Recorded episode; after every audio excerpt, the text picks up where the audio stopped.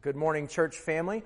My name is Nate, and I'm one of the pastors here. And if you uh, have a quick second, go ahead and grab your Bible and your journal.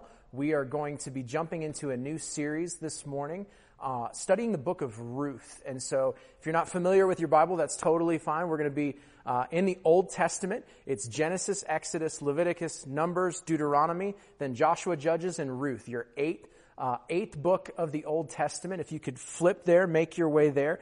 Um, as we're diving in, you just heard a powerful testimony of, uh, of a, a, dear friend uh, and a family member at Redemption and how God has taken broken, hard things and made them beautiful and how he's redeeming some of the hardship of life and the suffering and um, and so it is so timely for us to be in this book this morning as we jump into a story, as we jump into a story that this morning we're going to sit in the hardship a little bit. This morning we're going to uh, be looking at uh, how Ruth's story begins out of pain, out of hurt and suffering. And so this morning I've kind of titled the, the sermon that this morning, the, the reality of brokenness, how the brokenness of life is, it's real. And in our time, in our culture today, it is so fitting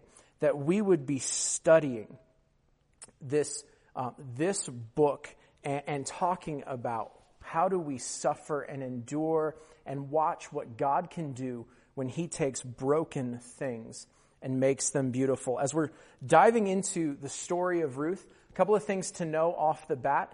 Um, first off, Ruth is a Moabite woman. We'll see that here in a little bit. Um, and the book is named after her, and her legacy and her lineage is going to become unbelievably important. As in, in the book of Matthew in the New Testament, Jesus actually, we see credits her that his lineage, his legacy flows through this woman that this book is named after. So from this young woman, we ultimately end up with our Savior, our Lord, our King, Jesus. And so we celebrate Ruth. Um, not only that, though, but Ruth is a story, it's a narrative. And so the author of Ruth, who we don't really know, we suspect it's somebody who came after the life of David, um, the, the author wants to draw us in to this story. He wants to captivate us. He's going to give us characters and plot twists and peaks and valleys, and he really wants to, to draw us in to the edge of our seat so that we um, are eagerly anticipating what's going to happen next in this story. But ultimately, kind of the sub tagline for this series is how God wants to take uh, broken things and make them beautiful, or that Ruth is the story of from broken to beautiful. And we're going to see throughout this story that God is very active and present in the hardships of life. And so, as we talk about what does it mean? The reality of brokenness. It's important to note two things at the onset that um, God is present in our pain. We may not always see him present in the book of Ruth. The author doesn't always explicitly say, God showed up and did this. But we're going to see through the art of subtlety, God is at work. God is moving. God is active and powerful and present in the hardship, in the pain, in the brokenness.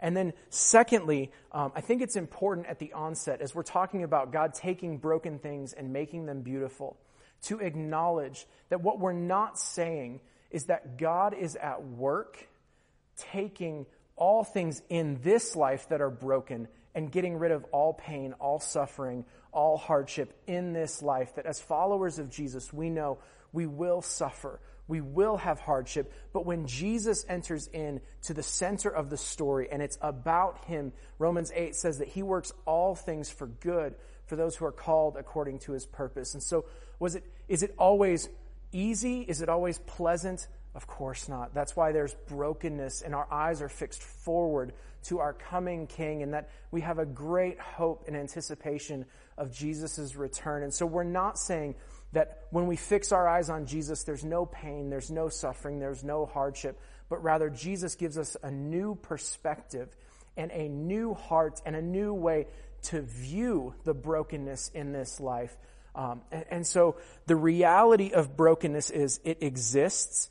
And again, I think it's so timely for us to be studying this book. And uh, the author is going to start out. We're going to make our way through the first five verses this morning. Um, and the first thing we're going to see that the author of Ruth does is he establishes the brokenness in this story. Um, and we see it right away in verse 1. We'll kind of take our way through here as he's establishing the scene. He's setting the narrative up so that we know the story that God is up to. Um, it starts out in the day when judges ruled. Uh, let's just pause right there for a second and talk about how, um, how, how, where is this story taking place? It's taking place during the time of jud- the judges. If you have your Bible out, you will see, if you just look in my Bible, one page to the left, that the book that precedes this is the book of Judges. Judges is this in between time where Moses and Joshua are gone. They've passed away, they've died, and they are anticipating, they're waiting for what's next. And so they have these judges, these governors who are ruling and giving them um, direction, but they've not yet reached what's coming next will be a monarchy where we'll have kings like Saul and David and Solomon. And so it's this weird in between period for the people of God, for Israel, where they've, they're, they're waiting and they find themselves ruled by these judges. And if you read through and study through the book of Judges, you find this very interesting pattern where um, the people of God wander away. They start walking in disobedience. Things go very poorly. They cry out to God, and then God delivers them. And it's just this roller coaster. And it's so often repeated throughout the book of uh, Judges that the people did what was evil in the sight of the Lord. That when there's um, when there's a, a, gap in leadership and you can't trust your leaders, and they've, the Israelites have had Moses and Joshua and just phenomenal leadership, and now there's this, this political crisis that's going on as the author is, is establishing the brokenness. He's showing that there's a political crisis in this time of the judges where, where they're doing what is evil in the sight of the Lord, where they're, they're not walking in obedience, and it's, it's just a politically tense time for God's people. I wonder if there's anything we could sift from the book of Ruth if, if walking through and studying a book during a politically tense season might have any timely application for us. This is why I love studying books of the Bible, and it's so cool to me to see God's sovereignty at work. As months ago, we, la- we laid out that today we would be starting the book of Ruth, having no clue the crisis politically that we would be in, globally, the crisis that we would be walking through right now. We had no idea, and yet God has seen fit for today us to start in this story. And so they're in the midst of a political crisis in this in between time. But not only is there a political crisis, we see there's an economical crisis that is hitting God's people as the author continues saying that there was a famine in the land. This is an agrarian society. These are a people that live literally off the land. And so they grow their own food. They would sell their food to be able to provide for their families. And so if there's no food, there's nothing to eat, and there's no money, there's no bank, there's no, they need the crops to come in to be able to provide for their animals and their family. And so a famine hitting the land was devastating. And so there is a very real economic crisis as the author is establishing the brokenness that is present at the beginning of this story.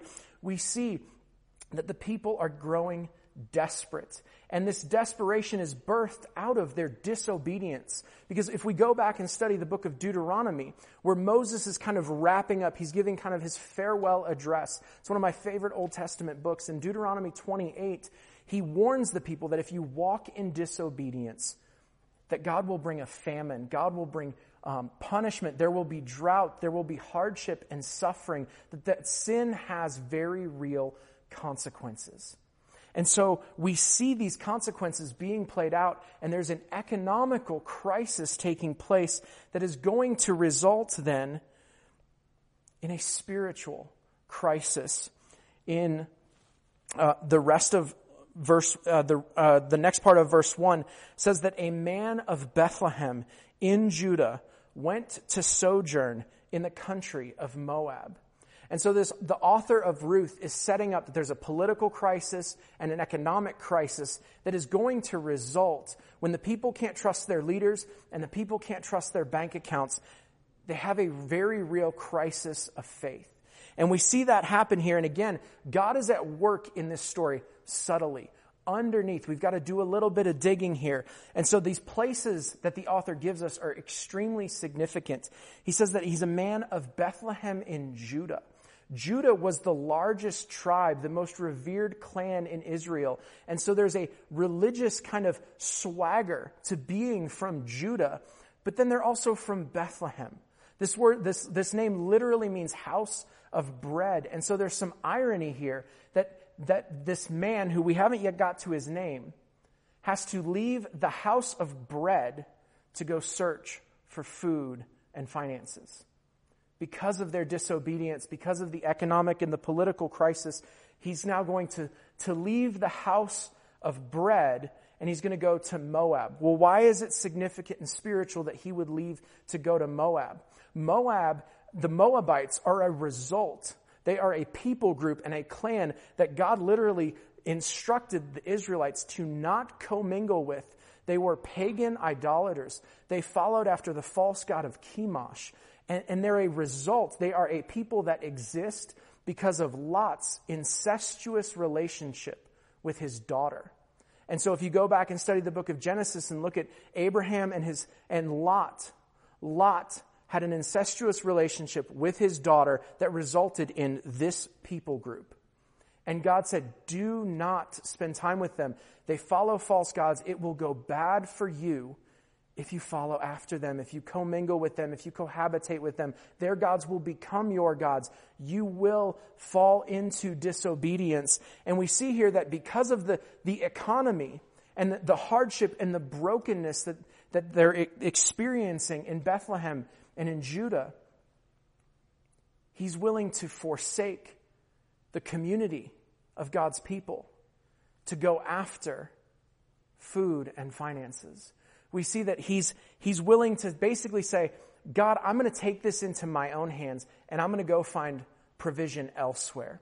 And so there's a very real spiritual crisis that is birthed out of an economic and political crisis. Again, I wonder, man, is there anything that could be more timely for us to walk through in light of our current situation, in light of our current uh, political scene, our current economic scene? Man, God wants to protect us from having a spiritual crisis. And then lastly, we see that there's a personal crisis that comes out as the author is setting up and he's um, setting up the brokenness. He's establishing the brokenness. We finally get the names of some of the characters in our story. It says that he has a wife and two sons. And the name of the man was Elimelech. And the name of his wife is Naomi. And the names of his two sons were Mahlon and Chilion.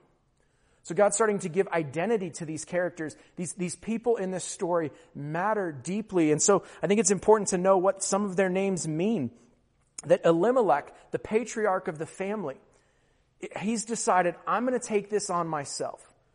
It's rough at home. I don't have enough food on the table. And so I've got to be a man. I'm going to handle this. And so he packs up, he doesn't just go by himself. He packs up his family and takes his family into disobedience. And his name literally means, my God is king. And so again, I see a bunch of irony here that the author wants us to understand that this man whose name means my God is king is not living up to his name.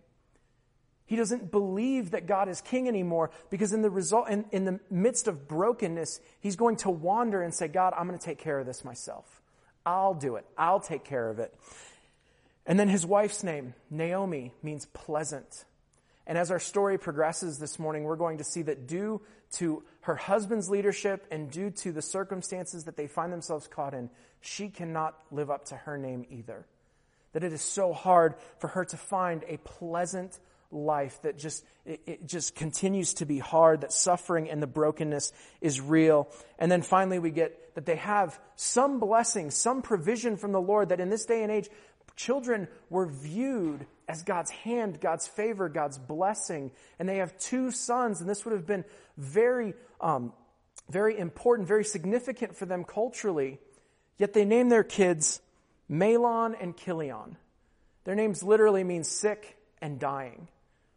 So if you're searching through the big book of baby names this weekend and you're, you're, you're about to have a baby, I would suggest maybe not those two names. Just to throw that out there. Elimelech is a cool name. I'd love it if our nursery had an Elimelech in it, but maybe not a Mahlon or a Chilion. Sick and dying don't seem like great baby names. Um, but that's just me. Um, and then we get told that they're Eph- Ephrathites from Bethlehem. Some more lineage, some more um, insight into where they're from. But there's a family crisis that has resulted from a spiritual crisis. And for just a moment, I just want to speak to the men, for, for the dads, the husbands, uh, future dads, future husbands. I think it's so important that we would take our role as the spiritual leaders of our families seriously. Elimelech decides he's going to handle this on his own. And it's broken and it's bad and it doesn't go well. And we're going to continue to see that unfold. And so I feel like we need to take the spiritual leadership of our homes seriously because his family follows. And we're going to see that not only has the author established brokenness, but next we're going to see that Naomi and her family is going to have to endure the brokenness of this world.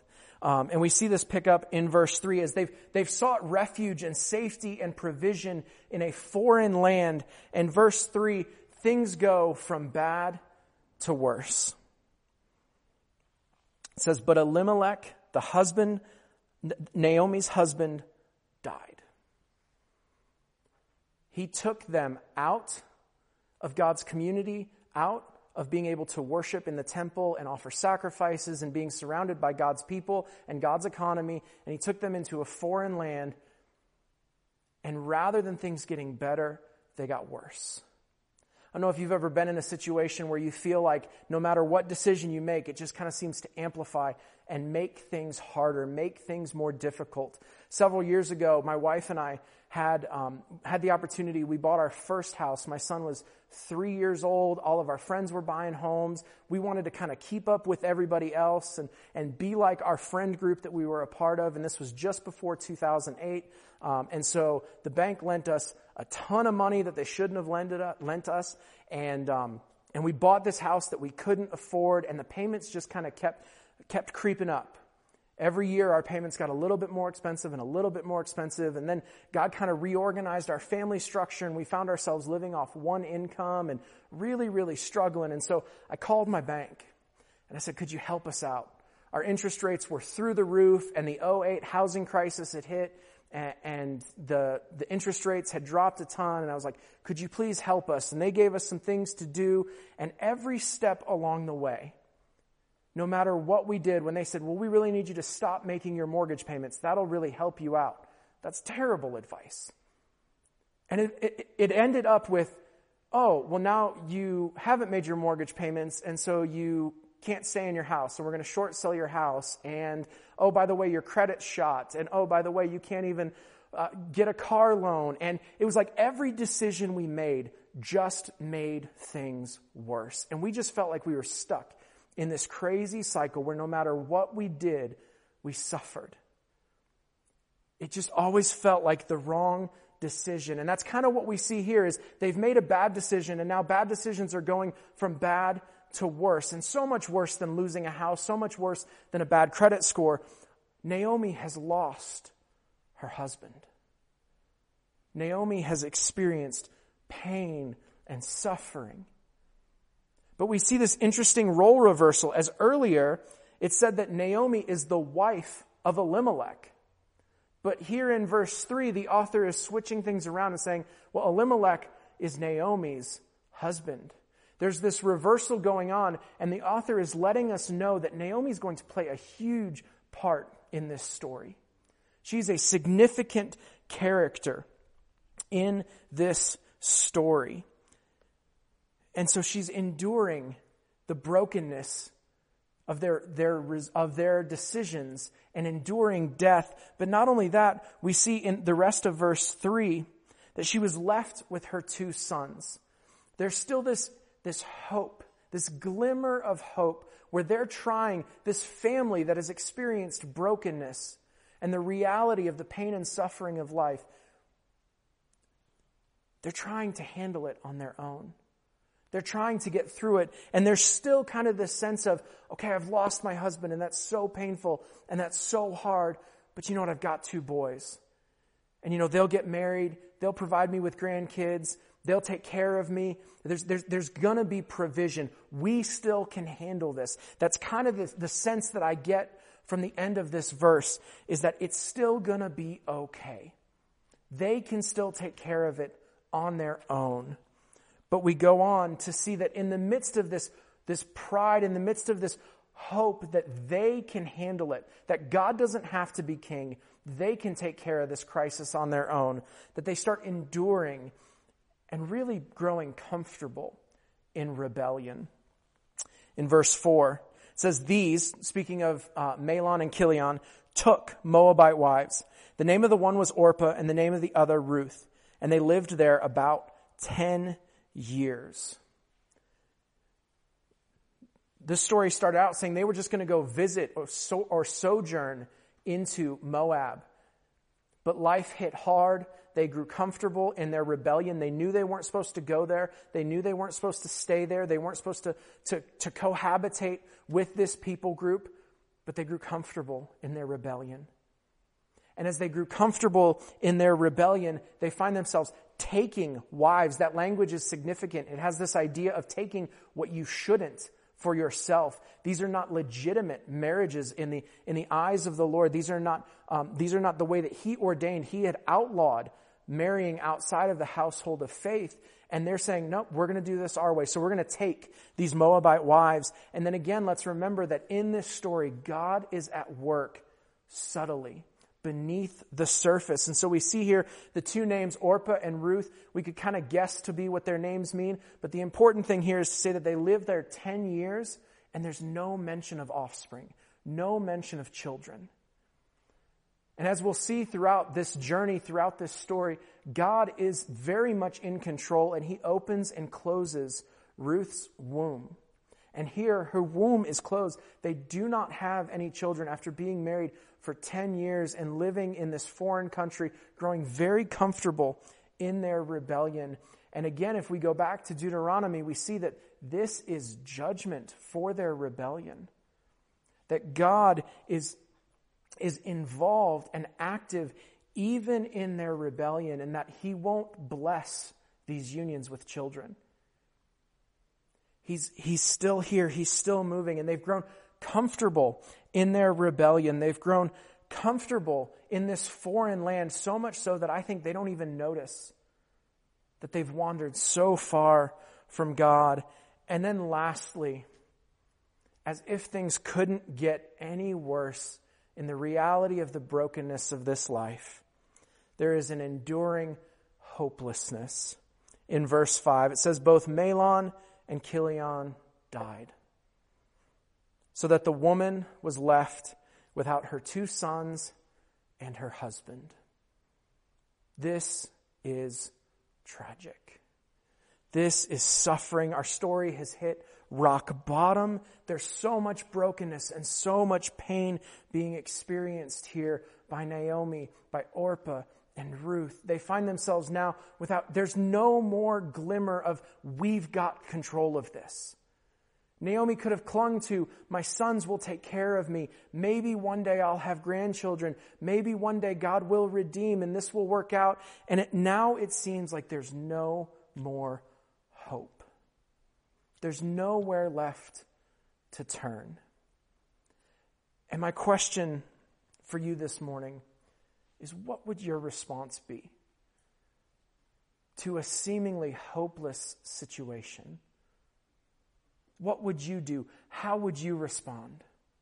We'll look at Naomi's response next week, but for right now, I want us to evaluate the brokenness, not just in this story, but in our own story, as we find ourselves in a very, uh, a very tense, very broken situation in, in our city, in our state, in our country, and around the world. There's a political crisis and an economic crisis that could very much lead to a spiritual and family crisis. And so, what is our hope going to be in? How are we going to evaluate the brokenness and handle the brokenness that we find ourselves in, much like Naomi and Ruth did. You know, last week was, was Easter Sunday, and a few days before Easter Sunday, we celebrated Good Friday, and we, uh, we shot some videos, and some were released on Facebook, or we compiled them all into one big long video that got emailed out. And if you saw and kind of sat with some of those videos on Good Friday, we really wanted to walk through the hardship and the pain and the brokenness of Good Friday, that, that Jesus was, was brought up on charges and tried as a criminal, that he was beaten and tortured, that he had a crown of thorns shoved into his head, that he was crucified like a common criminal, that he was buried in a tomb. And that day is a very heavy day. There's a lot of pain and suffering. But the reason we're able to celebrate Good Friday and we're able to sit with that pain and that brokenness of the Lamb of God slain was that we know Easter's coming and the tomb will be empty. And so that pain and that brokenness is not the end of the story, but the beginning. There is a hope, even when it seems hopeless, because we know something else, that God is still at work and God's got something planned. And so, what I want us to do this morning is we're going to end a little bit, we're going to end in the hardship. We're going to pause on our story where it seems hopeless. But what I want us to know is this is the beginning of Ruth's story. There is beautiful things coming to Naomi and Ruth. And just like we can look at Good Friday and say, this is hard and this is painful and there are tears and there is suffering, but we know God's got something big planned. That, that the pain points in our life, the brokenness in our story, the reality that life is hard and it hurts sometimes doesn't have to be the end, but it gets to be the beginning of where God enters in and he becomes the center of our story and he takes those broken things and he makes them beautiful. Because we put Jesus in at the center, now there's purpose to our pain. Now there's hope in our hardship. And so I've got a few questions. I would just encourage you this week, um, whether it's in your regroup or with your spouse and your family, or even just with your journal, that you would spend some time journaling and reflecting on a few questions as we evaluate and look at the brokenness that we are experiencing. First off, do we walk through the brokenness of life by faith or by fear? Elimelech saw the crisis, saw the brokenness, and I believe he operated out of fear. He said, I'm going to take care of this. I can't trust you, God. I can't have faith that you're going to be there for me, and so I'll handle it. We very much could operate in the same way in our current economy, in our current situations. We could say, God, I'm too scared to trust you. I'm going to take care of it. And so, how are you walking through the brokenness of life? Are you walking through it with faith? That Jesus is on his throne and he is not surprised by anything we're battling, anything we're facing right now, or by fear. Secondly, where are the places in our lives that we have grown comfortable in rebellion? We see that Naomi and Mahlon and Chilion had grown comfortable. They took wives. They knew that was against the law. They lived there for 10 years. They got very comfortable living far from God. And if we're not careful, we can grow comfortable in our own sin and our own rebellion. And so, what I encourage you is to sift your heart, search your mind, and say, Lord, show me, give me eyes to see where I am comfortable living far from you. And then that you would repent and come back to Him, that you would confess, and, and that you would just wash, allow His, allow forgiveness to just wash over you the grace of Christ that we find at the cross would just cover you white as snow. But look for those areas where you're living in comfortable rebellion. Thirdly, what do you turn to when life feels hopeless? It can be very easy in our current struggle, in our current brokenness and in situations to feel kind of hopeless, to feel trapped. Where are you turning to? Are you turning to God's word and prayer? Are you pressing in to Jesus? Or are you seeking to escape hopelessness through going to the refrigerator another time or binge watching another series on Netflix or falling and climbing into a bottle of some kind? There's all sorts of ways that we can deal with the sense of hopelessness. Where and what are you turning to? Jesus came and lived the life we couldn't live, to die the death we should have died, so that we could have a broken relationship with God made beautiful, and that we could turn in our hopelessness to Him and not to other things. So I'd encourage you to look at your life and say, where am I turning to in a hopeless situation? And then finally, how can we walk through brokenness knowing that that's not the end of our story? How can we allow our pain not to identify us, but rather to spur us on to say, God, I want to see how you're living and active, even in the hardship, even in the pain points. God, you have a purpose. And Jesus, when you're at the center, you enter into those broken points and you allow them to bring you glory and grow my faith. And so, how are you viewing your brokenness, not as the end, but as the beginning? So, what I'm going to encourage you to do is I'm going to pray, and then we're going to transition into a time of worship. And if, your if your faith is in Christ, if your identity is rooted in Jesus and what he did on the cross and the fact that the tomb stands empty, I want you, wherever you're watching this, to worship our great God and King who has taken broken things and made them beautiful. But this morning, if you're watching this and your, your faith is not in Christ, He can't take other things and make them beautiful until He started with your heart. And so, my hope and my prayer and my plea with you would be to start with what is of the utmost importance. Confess with your mouth that Jesus is Lord and allow Him to take your severed, sinful, broken relationship with God the Father and make it beautiful through His saving act of laying down His life on the cross. That's where it starts. And then from there, allow His Spirit to inform how He can rework and redeem all the other pain points in life. And so, church, this is just the beginning of Ruth. I'm excited to journey through this as we watch God take broken things and make them beautiful. Will you pray with me?